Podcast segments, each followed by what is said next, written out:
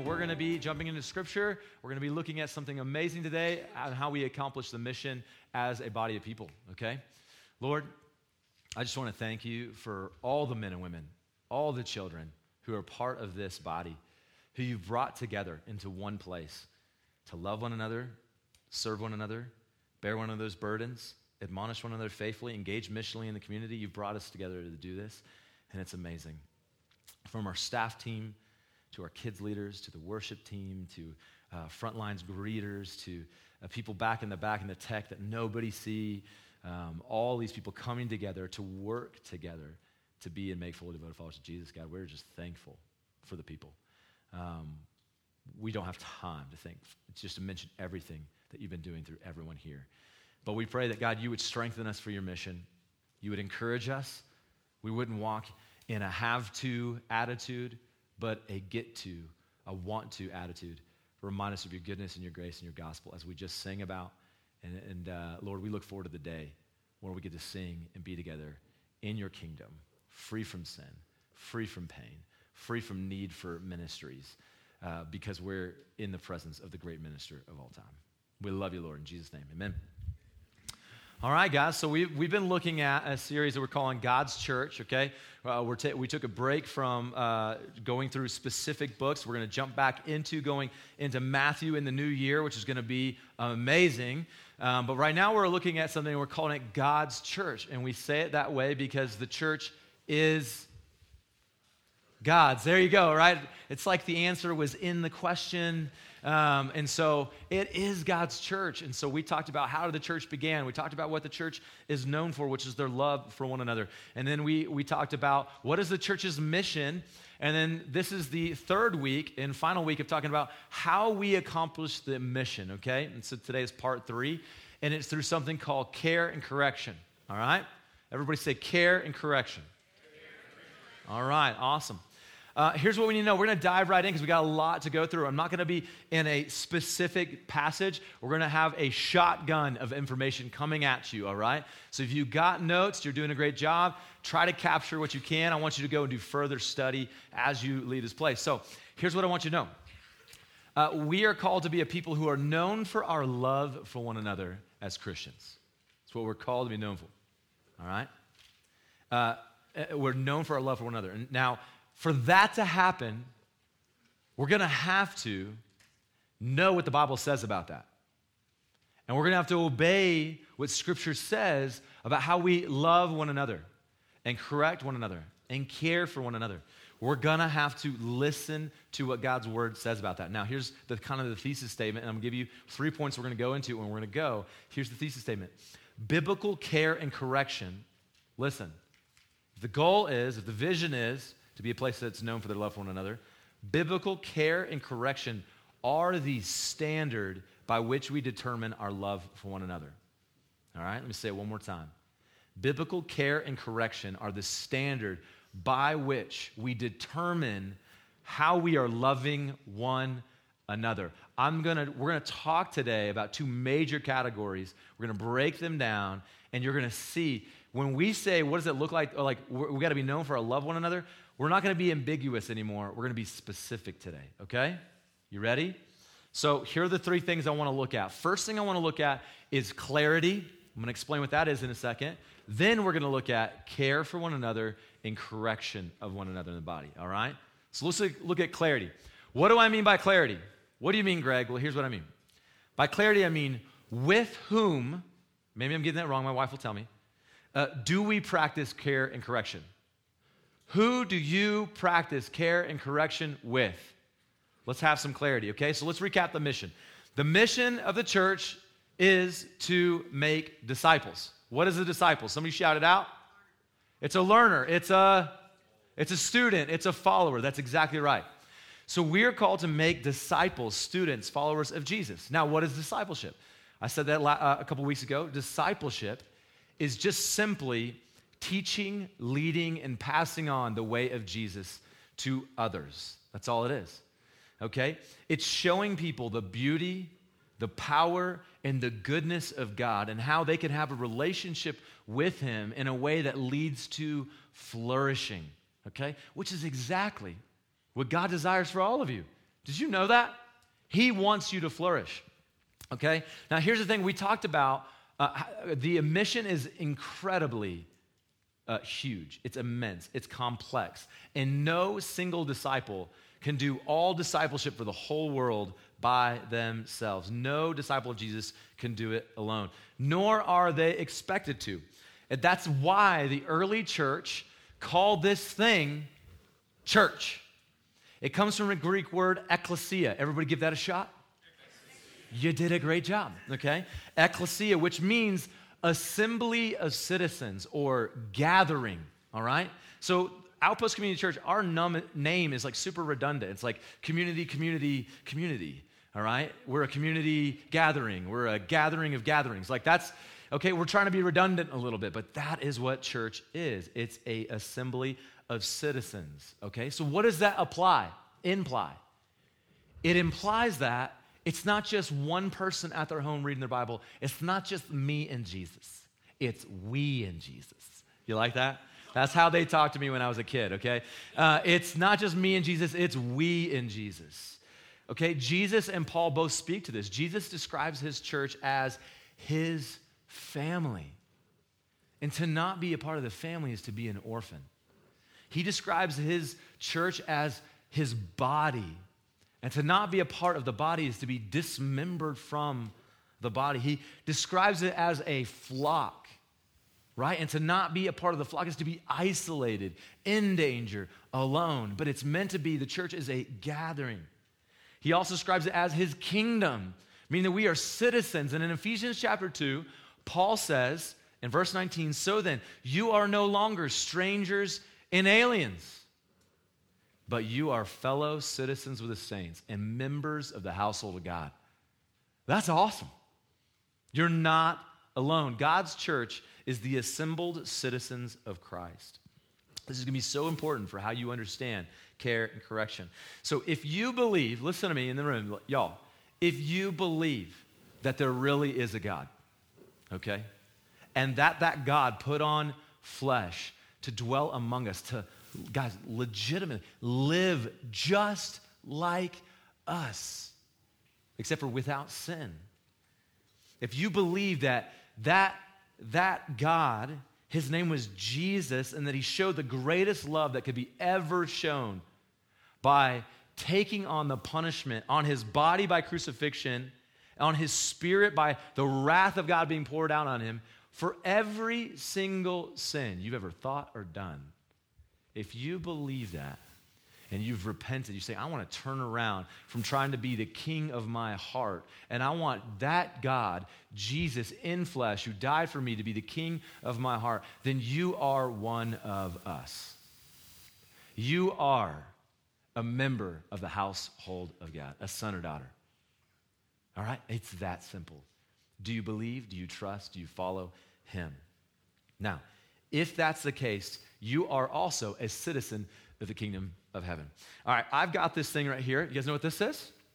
It's my passport. Um, and this passport, uh, you know, I applied for in the United States, and I, it gives me the opportunity to cross borders in our uh, out of our country into other countries. But it says that I am a citizen of the United States of America, right? Here's the thing about being a Christian when you are a Christian, you, know, no, you are no longer just a citizen of a nation, of the United States of America. You are a citizen of the kingdom of heaven. Now, let me tell you something, all right? On the inside, there's a really handsome picture of me, all right? Actually, I look like a hitman. Um, but there's a picture of me, all right? And when I go to, all right, that little kiosk with the guy who's angry, even though he applied for that job and accepted it, um, and I hand this to him, right? And I'm usually, when I travel, I'm wearing a hat. He's like, take off your hat. Why? Because he wants to see my face. Okay, let me see if this passport is your passport. Is this really you? Now, I want to tell you something. When you die, all right, if you are a Christian, you're not showing up to the gates of heaven and be like, oh, well, you know, Here's my passport. And you're going to hand that to them, and you're going to look at it and be like, hey, man, uh, this does not give you access. No, no, no, hold on a second. Jesus, look, look. Hey, you know me, man. I was, I was a really good guy. And, you know, I was a citizen of the United States, you know, the Christian nation, right? I was even a Republican, right? And Jesus go, listen, hey, you've got the wrong picture on the inside. You see, our citizenship in heaven, that passport has Jesus' picture on the inside, not our own. And so when I stand before Jesus, I'm not going to go, hey, I'm Greg Brooks. He goes, and? What I'm going to say is, listen, when he says, hey, why should I allow you into my heaven? I'll say, you shouldn't. But I know because of your love for me and what you accomplished on the cross, which I believe in, I know you will, based on your integrity, based on your name, not mine. And that's what allows me as a citizen of heaven to go and be with my Jesus. Do you understand that? Now, with this passport, uh, and this is my second, but with this passport, I've been able to travel the world a little bit. And in, in traveling the world, I've been able to see some other countries. And, and, and when you come across other cultures, they're a little different, right? They're a little different. We, we kind of eat differently. Sometimes we talk differently. We shake hands differently. We say hello differently. We greet one another, some with kisses, some with not. In Wyoming, we barely even shake hands. And, and so there's different ways of the, of, of the way we operate. But for the most part, what I've seen is that we're all really, really similar. But there are some differences. Guys, listen, it's no different with the citizens of the kingdom of heaven. We are kind of similar to the world, but we're also strangely different. Now, here's the beautiful thing about being a citizen of the kingdom of heaven it does not matter what nation you come from. It does not matter what language you speak, what color you are, whether you're male or female. It does not matter what your race is. If you are a human being who believes in Christ, you need to know Christ died for you and you can be a citizen of heaven. Did you know that? That's the beautiful thing. But here's what's amazing is that when we are, when we become citizens of the kingdom of God, we become something different no matter what culture we're a part of. Now, we might eat our spicy Indian food or our American cheeseburgers, and we may enjoy those. But below the surface, there is something strangely different about us, and it's how we care for and correct one another as the people of God. The way we love one another. Hey, listen, in your uh, Bible, there is around 56 one another passages that describe how we care for and correct one another, okay? So, in your chairs, there was a sheet. I want you to grab that sheet because we're going to read it. And I need somebody to give me that sheet because I meant to bring one up and I didn't. All right. Thank you, Eric. You're the bomb. We're going to read these. Okay? I want you to imagine for a moment. You're traveling the world, you're seeing cultures, you're doing your millennial, you know, dream, you know, in your van up the West Coast, whatever. All right? Now imagine that in your travels, you come across this community of people. And this is what they're like. These one another's. Okay, let's read this. It says, be at peace with one another. Show hospitality with one another. We are members of one another. Honor one another. Do not judge one another. Encourage one another. Do not excuse one another. Do not fight with one another. Serve one another. Do not envy one another. Admonish one another. Wait for one another. Greet one another. Care for one another Bear the burdens of one another. Show deference to one another. Forgive one another. Be kind to one another. Submit to one another. Do not lie to one another. Be in unity with one another. Comfort one another. Concern yourself in the affairs of one another. Some of you are like, I'm out. Do not hate one another. Do not speak evil of one another. Pray for one another. Be like minded toward one another. Do not hold a grudge against one another. Highly esteem one another. Do not be partial towards one another. Have fellowship with one another. Edify one another. Teach one another. Do good to one another. Exhort one another. Uh, minister spiritual gifts to one another. Wow. You're tr- yeah, whoa. How incredible is that list? Maybe a little overwhelming? Can you imagine traveling the world and coming across a group of people who acted like this? It would be marvelous. Now, let's be honest. This is what we as Outpost Community Church And other churches in this city and in this county and in this state and in this country and in this world are trying to be. This is who we're trying to be. And it's a beautiful list, right? I would say, you all would say, for the most part, sign me up for that kind of community. But this list brings up a couple questions that I have for you, okay? And these two questions are now where I want to bring about clarity. These are for you to think about. If you are a Christian in this room, you are expected to work together with other Christians to make more Christians, right? Right, okay. Uh, the way that we do that is by leading, teaching, and passing on the way of Jesus to others, right? Right. Okay, the number one way we're going to be able to display that to this world is in the way that we love one another. Is that right? Okay, so let me ask you with whom are you gathering to practice these one another's? Who are you doing this with? My question is basically Are you a member of a local gathering where you, it's a gathering of the citizens of heaven that work together with you on this? I'm not talking this ambiguous. Are you truly available to bear one another's burdens and so fulfill the law of Jesus? How so? Do they know that? Okay, how do you exhort one another daily? How are you teaching, admonishing, and pursuing in one another? You see, these are, guys, listen, these are not general statements for Christians to practice when they pass each other on the street. These are specific, intentional things that citizens of the kingdom of heaven are meant to do with other people that they know on a regular basis. It's specific with specific people. Who do you walk these out with? Are you clear on who that is? Are they clear that they're doing, supposed to do that with you? Okay. You don't like that question. Let me make it worse. Let me ask you a second question. Hebrews 13, verse 17. All right? It says, Obey your leaders and submit to them, for they are keeping watch over your souls as those who will have to give an account. If you are not a member of a local gathering of Christians, okay, who are the leaders that you are obeying? Who is it? All right? Let, let me ask you this. If, if there are a, a group of Christians and they've got elders, the leaders, shepherds, pastors of that body, how do they know who they're going to give an account for if they don't take count.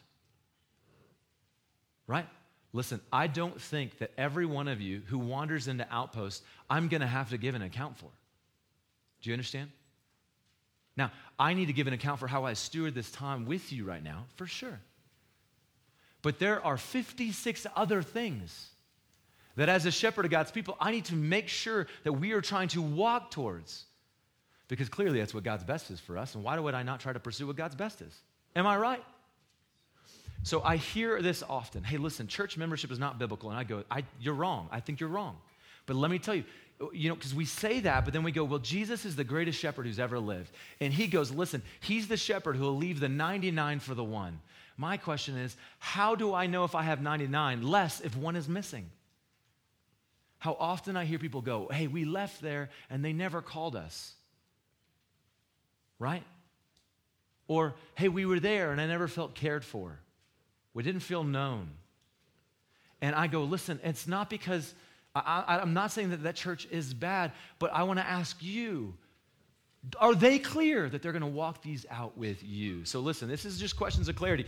Now, am I going to say to you guys that at Outpost Community Church, our members signed a membership covenant? Do we see that in the New Testament? No. Do we see that there's an expectation that they even keep a roll of who is uh, who is the widows among them? Yes, they keep record. So the elders know who are theirs. They know what widows are theirs. They know who are their people. Now, they were a pre industrial society, we lived in smaller communities than ours. Our city would be a large city in the Roman Empire. And so it's a little bit different in this post industrial world, for sure. So, but here's what I want to tell you this is the practical step you need to do. You need to create clarity about who is your local church. Okay? You don't have to do it here at Outpost, and you don't have to do it like us. But you need to be clear about who is your local church. And here's two ways to solve it. Number one is to go and find one. Okay? I got one recommendation. I kind of like it.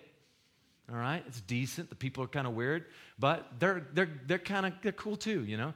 Uh, but listen, find a local church who say, I'll do this with you. I'll be your local church. I'll be your one another. Let's do it together. Okay? And now, if you don't want to do that, here's my second recommendation go make one. Go make one. Get a group, group of believers together. Okay? Now, don't be a group of believers who go, well, we're going to be the ones who are better than everyone. Don't do that attitude. It's going to go bad for you really quickly. Okay? But go find a group of people and go, hey, do you guys want to work together and do this together? You want to make disciples and multiply this thing? You want to bear one another's burdens, and so fill the law of Christ? You guys want to admonish me when I need you to admonish me? Will you be admonishable so I can come to you? You want to teach me, pursue me, love me, care for me, give preference to me, and me to you? Let's do it. So go create one. I'm down. I'll pray for you. Do it. This town needs another one, another group of those people. Okay? There's space. Do it. But here's what I want to tell you. If you don't, if you compromise clarity about who's your local church, you will dampen discipleship significantly. Listen to me, friends. So many of you and so many others are going, man, the church is just so watered down. And I would say, I agree. Now, what we do next, I might disagree with. Because here's what I would say is, I think it's because we don't actually expect these things of one another. And as soon as somebody expects it of you, you go, I'm out. I'd rather go to that church where when I leave, they don't call me right? We don't actually expect this of one another. And Outpost, we just do. And it's actually the reason why some people have left Outpost. And I don't think that we're better than them. It's just we're going to, ex- we want them to expect us to be God's people. We want to expect them to do the same. Do you hear what I'm saying? And when that happens, a richness, a depth, a potency to our discipleship begins to surface. And then we become, listen to me, it's happening. We become a group of people that go, wait a second. Yeah, you're American, but you're different. The way y'all talk to each other, the way you pray, the way you share these crazy stories of sin and what God has done in your life, that's different. I've never seen this. What's going on here? And we go, it's just because, look, we're just trying to follow this God. He's good, He's right, He's awesome. We should trust Him. We're going to take him at his word and we're going to do what he told us to do. And when we don't, which we often don't, then we're going to do what he also told us to do, which is confess our sins to one another and pray for one another and be healed and keep going. You hear me? We've got, you've got to be clear who is your church. Man, I'm loving you the best I can by telling you that. Now, let's move on to care. Anybody care to move on to care? All right, let's talk about care. What do I mean by care? All right, care is this is what I mean. It's meeting the needs of the body of Christ and their community. Seems pretty simple, right? Meeting the needs of the body. Now, I want to start by talking about the expectations that people have outside of the church before I talk about you and your expectations. Now, I know that sounds really strange to start talking about the world's expectations of the church, seeing as we don't live for the world, right? We don't live for the world's approval. We live from the approval of God and for his good pleasure. Amen? Okay, right? Uh, John, the disciple and apostle, actually says, 1 John 2 15 through 17, do not love this world. Whoever loves the world, right? Uh, the love of the Father is not in him. For all that is in the world, the desires of the flesh, the desires of the eyes, and pride of life, it's not from the Father, but from the world. And the world is passing away along with its desires, but whoever does the will of God abides forever. Paul also says in Galatians 1:10, something that almost every one of you in this room should memorize and meditate on for your freedom and goodness. For am I now seeking the approval of man or of God? Or am I trying to please man? He says, listen, he says, if I were still trying to please man, I would not be what? I would not be a servant of Christ. So we don't live for the approval of this world. It's not necessarily their opinions that really matter, right? Clearly. But that doesn't dismiss the fact that the world has expectations around the Christians, the way Christians treat one another. Am I right? Doesn't the world expect us to be a different kind of people? Right or wrong? Understanding that helps us and it helps them to help love them. Because listen, guys, the Christian life, you need to hear this today. The Christian life is not a private life, it is a personal life that plays itself out privately and publicly. Do you hear what I'm saying? Matthew 5, Jesus says, Listen, you are the light of the world, Christians, church, you're the light of the world. A city set on a hill cannot be hidden, nor do people light a lamp and put it under a basket, but on a stand. And it gives light to all in the house. In the same way, let your light shine before others so that they may see your good works and give glory to your Father in heaven. Paul also communicates when he says, For though I, so this is Paul's talking about the way he goes about his Christian life. He says, For though I am free from all, I'm free from the world's opinion, I have made myself a servant of all that I might win more of them.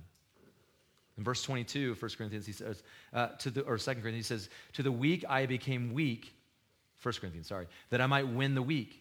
I have become all things to all people, that by all means I might save some. And I do it all for the sake of the gospel, that I may share with them in its blessings. Do you see the heart of the founder of Christianity and one of its greatest apostles? I'm gonna do it. Like, listen, my life is, my faith is not some private thing that I keep in secret. It's a personal thing that it's to display itself publicly. And the reason why is because I want people to see the goodness and kindness of God and His gospel.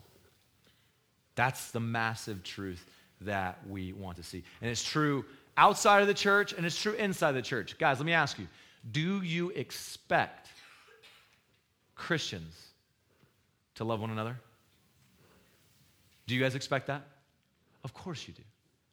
We just read about 56 Of course you do. Your Bible says that. In John 13, 34, and 35, uh, when Jesus says, A new commandment I give to you that you love one another.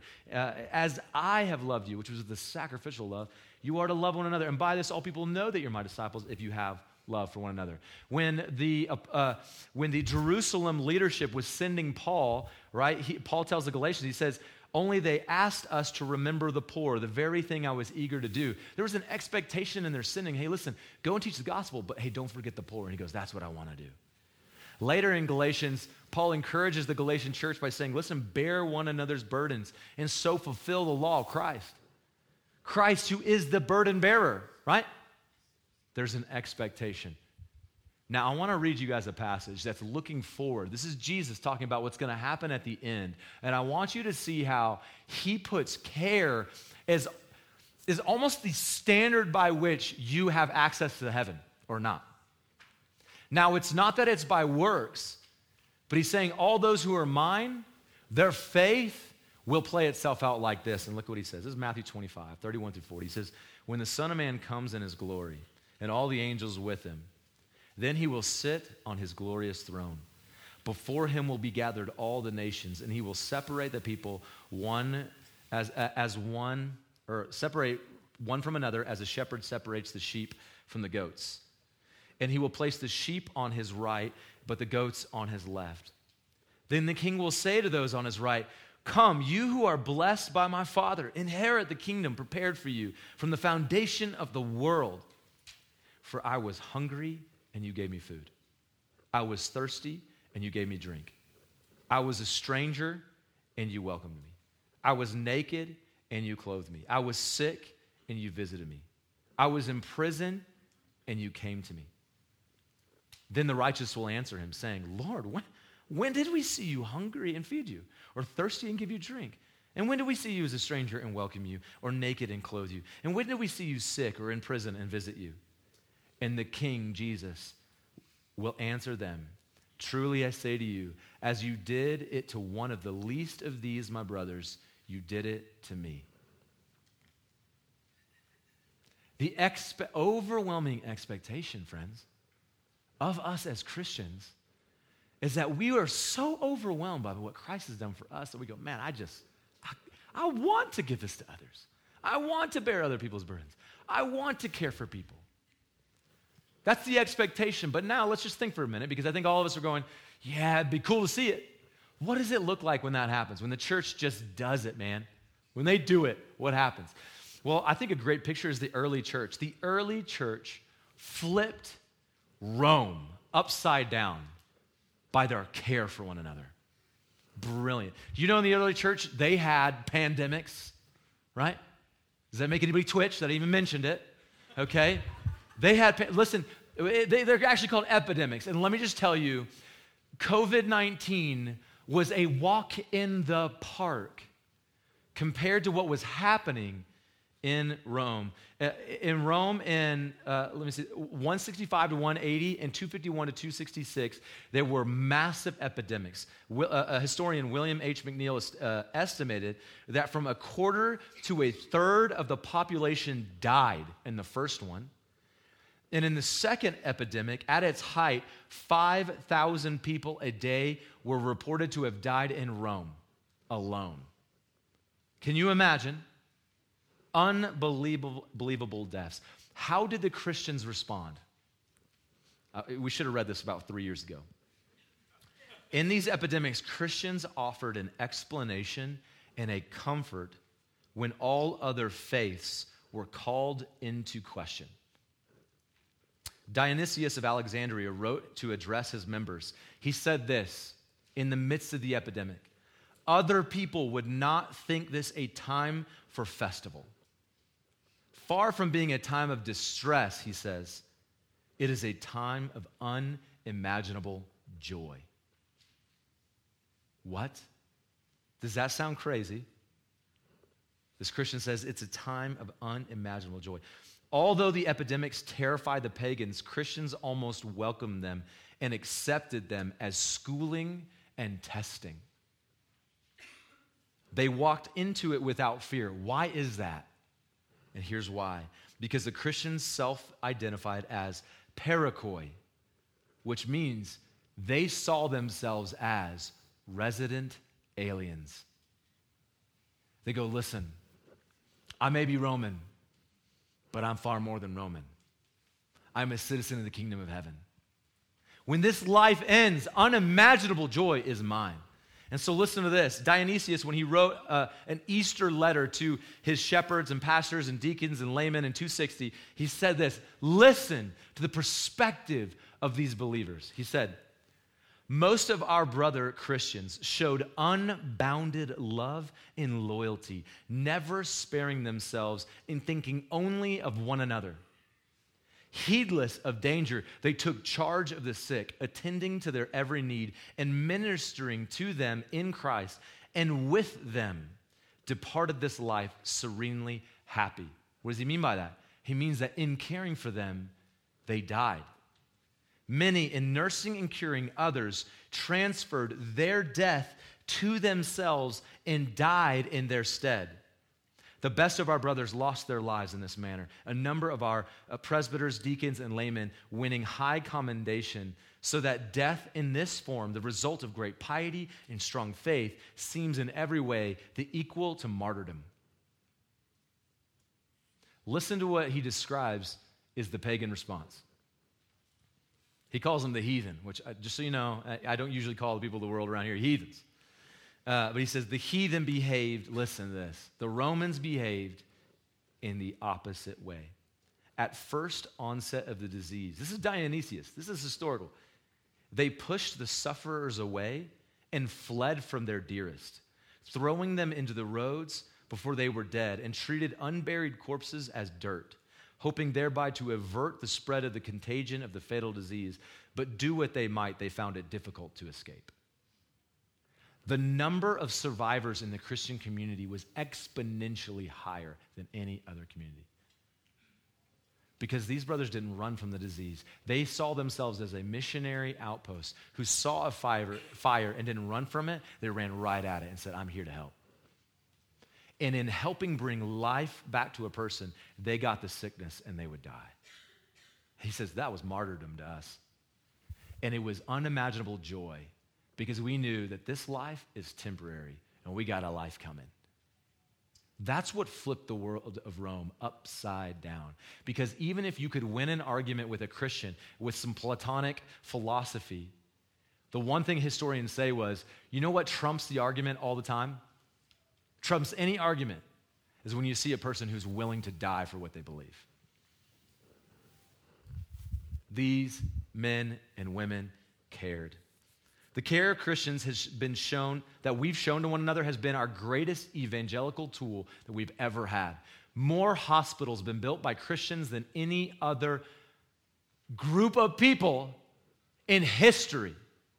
More schools have been built, more care has been given, more vaccines have been purchased, more money been donated to the care of this planet. No one has done greater than the body of Christ. Period. Unbeatable. Do you know that?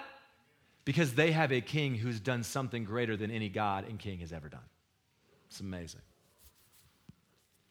Now, it's not easy. That's why Galatians 6, Paul says, and let us not grow weary in doing good, for in due season we will reap if we do not give up.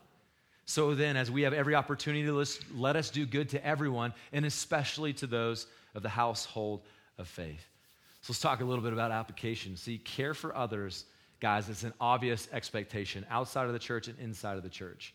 And so we are called to be generously caring of those around us. And some of the things we have to ask ourselves is do we give generously financially to our local body to meet the needs of people? Here at Outpost, 10% of every dollar that's ever given goes to what's called a mercy fund, which is established to give care for uh, food, shelter, and clothing for the members of Outpost Community Church. And I've already seen it be used here at Outpost to provide for those who are in trial, provide for those who are in struggle, and it's ready for those who face fire and distress uh, and, and, burden and uh, the pain of broken marriages and whatever may come our way to care for one another. Okay, and that is what we as a body are called to do. Do you have a group of believers around you who are willing to do that for you? who are willing to show up when you're sick, even if it gets them sick. Who are willing to come and they're, they're ready to cover your mortgage for a month because of what's happened. They're ready to put you up in a hotel because your house burned down. They're ready to bring you food when you have a baby. Praise God for that group of people in here. Come on. You know, I gained 10 pounds during that season. Do you have a group of people who do that for you? Who meet the needs? Or you do, do you live in this like Seinfeld, George Costanza selfish community? All they can think about is themselves, and when you need them the most, they're only thinking about how they can help you in a way that helps them. Man, I got to tell you what, it is so good to be part of a community of people who bear one another's burdens and so fulfill the law of Christ. But I want to tell you, physical care for one another is something that we're expected to do, something that we're a part of. Uh, the members of Outpost Community are all a part of a team. And on that team, here's what happens. When something happens, we ask that team to be the first lines of meeting the need. And if they can't bear the entire burden, then it goes to our whole church. And then we try to meet that need as a church. Do you see? We, you have a community members of people around you who are here for you. We are here for you. And in the ways that we fail, help us to be better. Admonish us, encourage us, exhort us. We want to get better at it. Let's do it. Let's be a community that this community in Cody looks at and goes, wow, those guys care for each other in a unique way. And let's care for them. Now, care for one another is physical, and physical care is extremely important, but I think physical care is not as important as spiritual care, okay? In fact, there's a saying, missionary saying, where they say, look, uh, you got to care for their physical needs if you want to talk to them about their spiritual needs, right? There's, there's this saying where they say, I can't hear the gospel from you over the grumbling of my own stomach. Do you guys get it? And I think that's true. So here's what I would say is I think physical care is a means to a greater end, which is spiritual care. Okay? And so today we're going to look at spiritual care. We're going to look at spiritual care in an area uh, we're going to call correction. All right? And so this is what I mean by correction. Correction is saving friends from sin's destruction and pointing them towards life. Correction, saving friends from sin's destruction and pointing them towards life. James 5, 19 and 20. Write this down in your notes. It's a great thing to memorize.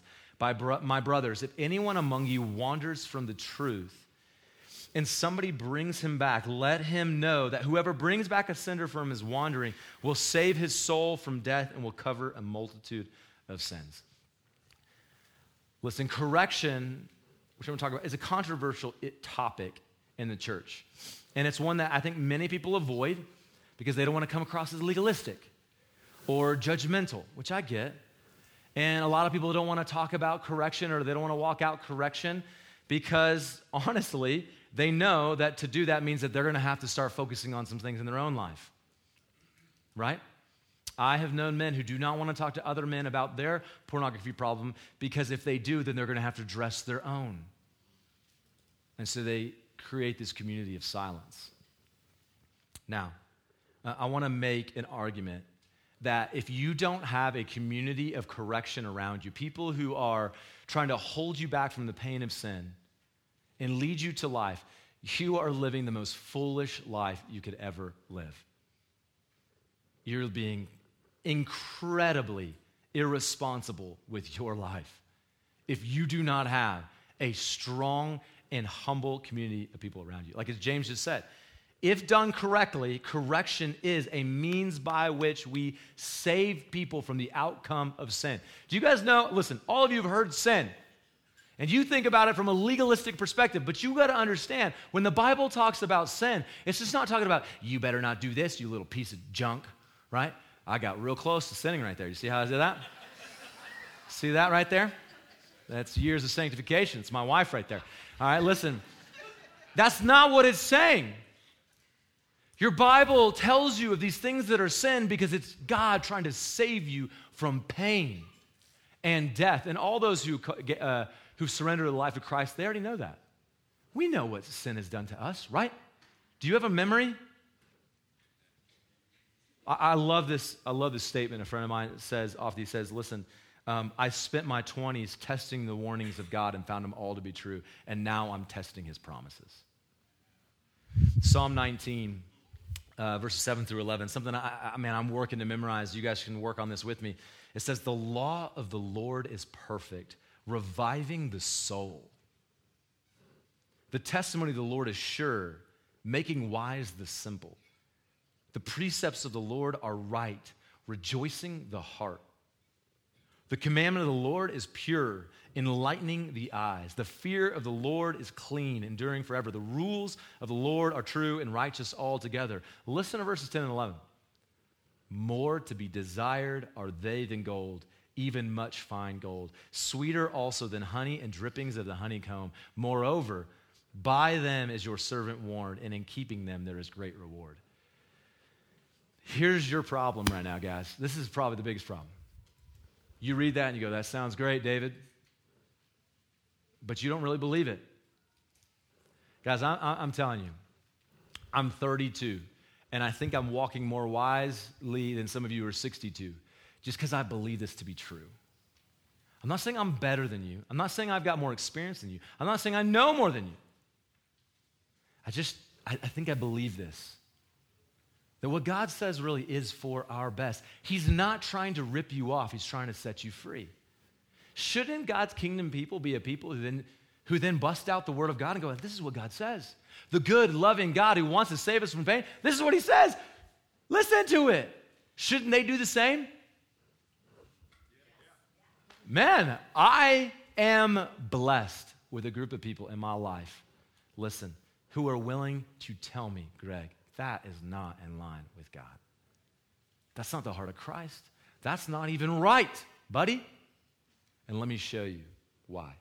Okay, so let's look at what Paul says. I, I want to show you a couple things. I think it's so important. If you're, oh, this is so important. Because listen, to not live in a community that's going to do this on a regular basis means you live in a community that does not do any discipleship. You are not in a discipling community. You're in this watered down, made up club that puts Jesus on it and says, "And look at us." And I'm just telling you, man. I, am just telling you. I'm not telling you to like, to like criticize. I'm telling you this because it could be so much better for you and so much better for those around you. And you could get so much better at glorifying God with your life if you just let people in to come and do this. Look, Paul says to Timothy, now there's a way that we need to do this, right? Some of you guys are going, listen, I have been corrected, uh, and it wasn't really that great, right? So can we all agree that uh, there is some things that should not be corrected? Do you agree? There's some things that should be corrected. Do you agree? Okay. Do you think there's a way to go about that correction as well? And there's a way not to do it? Okay. Let me tell you, as a man who's lived a lot of hours in the not do it section, okay, there's a better way to do this. And I'm not scared of conflict. Some of you know this about me. I will come right at you with it. Now, I'm learning that there's a way to do it. And so, a, wise man in my life came and said, Greg, I need you to memorize this passage of scripture because it's going to instruct you. And so, listen 2 Timothy chapter 2, verse 24. This is what I have now taken into my heart. And listen, friends, I'm working on it. Give me grace. And the Lord's servant must not be quarrelsome, but kind to everyone, able to teach patiently enduring evil, correcting his opponents with what? Gentleness. Right? And I, some people last night were joking about me that I'm like, like a bull in a china shop. God perhaps, uh, God may perhaps grant them repentance leading to the knowledge of the truth, and they may come to their senses and escape from the snare of the devil after being captured to do his will. So listen, I, I, what I think is so important here is he's talking about those who are adversarial against the church in general. But I think the truth in this is still the same that patience and gentleness should mark our correction. There should be a patience, there should be a gentleness. I'm learning a lot about that. It's so important. But there's not only need to be a good way about going, a humility about this, right? Like Jesus when he says, hey, listen, uh, Greg, before you go to reach to get that speck out of Tony Mong's eye, hey, why don't we address that giant log in yours? Right? Because you're going to end up jamming your finger in his eye when you got a logging truck in yours, bro. And so there's got to be a humility, but all of our correction has to be ba- based off of what? Your opinion, my opinion, what? Scripture. Good job, friends. Good answer. 2 Timothy chapter 3, Paul, when he's continuing to encourage Timothy, this young guy just like Greg, he's pastoring this church just like me and you guys, he says, Listen, you need, uh, it's 2 Timothy 3, 16 and 17, which I told you guys about last week. He says, All scripture is breathed out by God, and it's what? It's profitable for teaching, correction, reproof, training in righteousness that a man or woman in God can be complete. He says, Take this word and use the word. But, bro, be humble. And then he tells him in chapter 4, he charges him in the name of Jesus, which I told you about, and he says this Then I want you to reprove, rebuke, and exhort with complete patience and teaching. We don't like that, and a lot of churches want to stop it. They don't want to talk about what's not right. They don't want to tell people not to do anything. And I just think it's because they don't understand what it really means to love people. Uh, our friend Steve this morning was talking about in the circle, like uh, really just displaying his love for Mormons and just wanting to show them the truth. And it's not that he's just wanting to be right. He just wanted to go, look, I just, I want you to come to the knowledge of the real gospel. He was motivated by love. And that's what we're called to be motivated by. Colossians 3, great passage. Uh, here at Outpost, one of our core values is that we want to admonish faithfully. And so this is the verse we put behind that core value to drive it forward. It says, Let the word of Christ dwell in you, friend, richly. And then through you, teaching and admonishing one another in all wisdom. And this is what's crazy. None of you probably have ever said this. He says, it goes, uh, singing psalms, hymns, and spiritual songs with thankfulness in your hearts towards God. Have any of you, like, somebody came into your life, they corrected you, they were right, they showed you a scripture, they did it well, and you're like, I just want to worship the Lord right now. I just want to sing psalms, hymns, and spiritual songs with thankfulness in my heart toward God. I tell you what, because of the consequence of them coming and sharing with me, it's created righteousness and fruit in my life that I go, it makes me want to praise God. I'm so thankful that one day of my life somebody told me I was a sinner rebellious against God, and that but God, uh, with his son, in submission to the authority and will of God, laid down his life for me. That saved my life. I'm so glad somebody came and said, Greg, you're quarrelsome and you are not kind. It's led me to be a better counselor, a better shepherd of other people. I'm glad people came into my life and said, Greg, this addiction to pornography is not good. It helped me see uh, not only my spouse, but myself and my coping problems before God in a better way so I can run from them. I'm so thankful to people who loved me when my fear of failure and people pleasing arise. They came and corrected me and showed me the gospel and pointed me to life. To realize that I don't live for the approval of men, I live for, for Jesus alone. I'm thankful for it, guys. It does, it makes me worship. Like I was telling some friends this morning, standing here, and I'm, I'm going, what am I even doing here? I should not be up here. But praise be to Jesus Christ for the love and the correction of the church in my life. They have discipled me into a man who, for some reason, either you got tricked to come in here or you think that I'm going to be helpful for you in the journey of following Jesus. Praise be to God for that. Holy cow. Holy cow. How amazing is that? Now, listen, I know some of you guys, you don't like it. You don't want to be corrected. You don't want conflict. And listen, it, it might be because of your immaturity in the faith that you don't like it. Hebrews 12 11 says, For the moment, all discipline seems painful rather than pleasant, but later it yields the peaceful fruit of righteousness to those who've been trained by it. Listen, my, my son and my daughter and my other son, they don't like getting disciplined, but we do it because we love our kids. And listen, we spank our kids, bare bottom, full hand, get after it. And listen, some of you guys need to join me in this because I, have thought about doing it to your kids. Sorry, spit. No joke. This is a side. I was at a party with some friends. There was a guy, we'd already talked to him. His kid was out of hand. His kid was out of hand. And I, like, when I get angry, I like glaze over and I glaze over. And I started to walk towards him to grab this kid because I was about to spank him. And I walked towards this kid and I felt a hand on my chest. And it was Arlie Nelson. And he goes, just wait for his dad. And, and then you can go. And I just looked at him and I was like, oh God. I was about to beat somebody else's kid.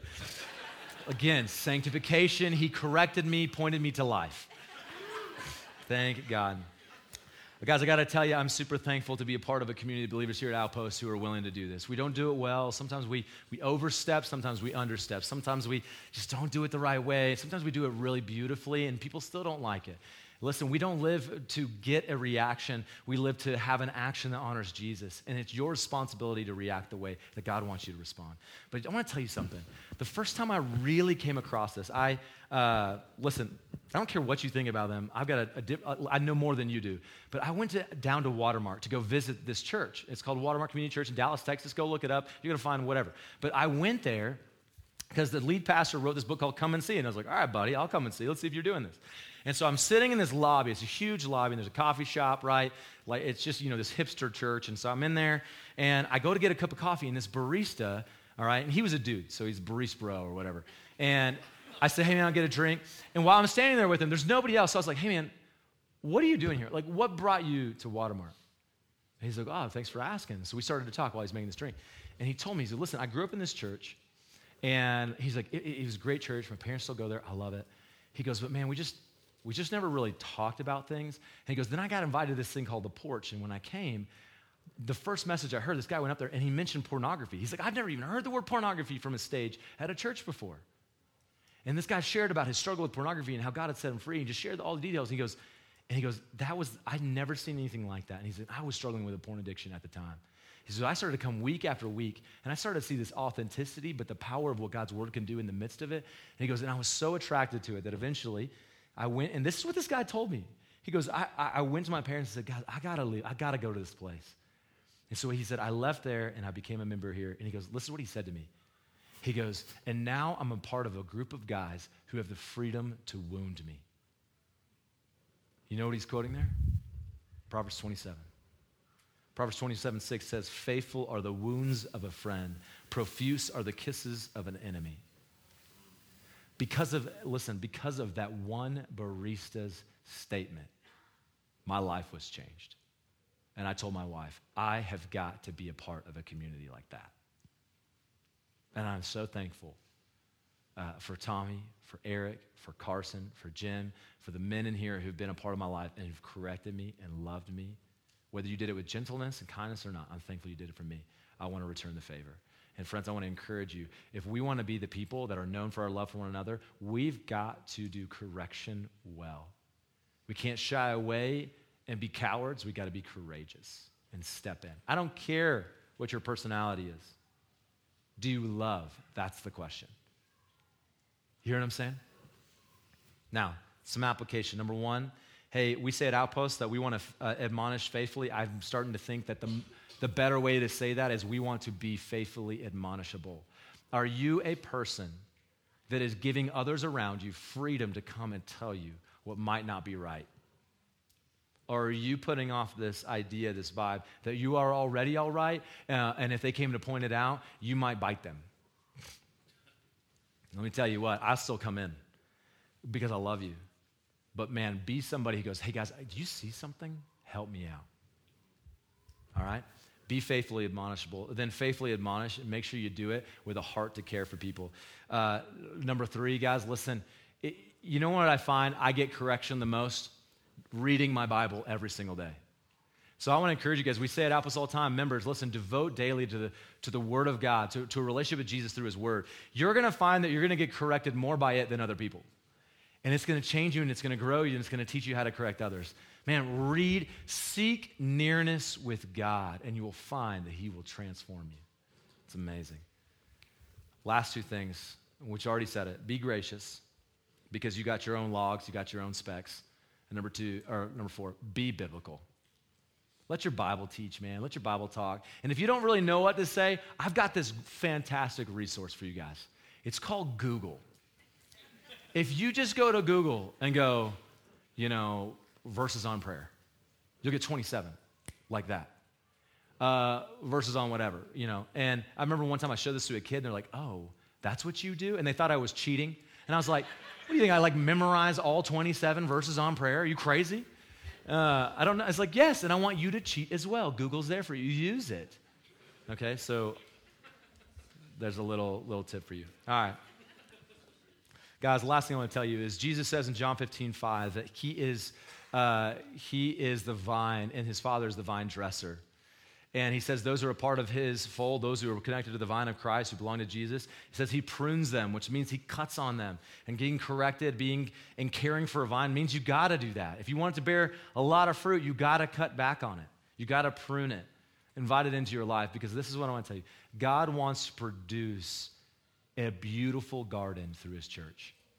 He wants us to be a bride that shows the radiance of the goodness and the kindness of God. This world is looking for that group of people that we read about. My challenge to you and to me are we going to be that people? We say we're his people. So let's do it, all right? And let's be gracious to ourselves, but let's be ferocious. In Jesus' name. My Lord, thank you so much for this group of people. Thank you that we got to be together this morning to get into your word to talk about care and correction. And Jesus, thank you for caring for me. Thank you for caring for me. Thank you for sending people to correct me. Thank you for those in this room who have been courageous enough to care for others and correct each other in community teams. And may we continue to flourish as your people. I pray for the churches of this community. Uh, as they gather together in other places. I pray that they were being built up by your word this morning. I pray that they were corrected. I pray that they were encouraged. I pray they were exhorted. Spirit of God, we cannot do this without you. No amount of charisma from a leader can bring it about. So, humble us, guide us, and even where we're confused, I know you'll help with that as well. In Jesus' name, amen. Hey guys, have a wonderful week. We will see you next Sunday. Love you guys.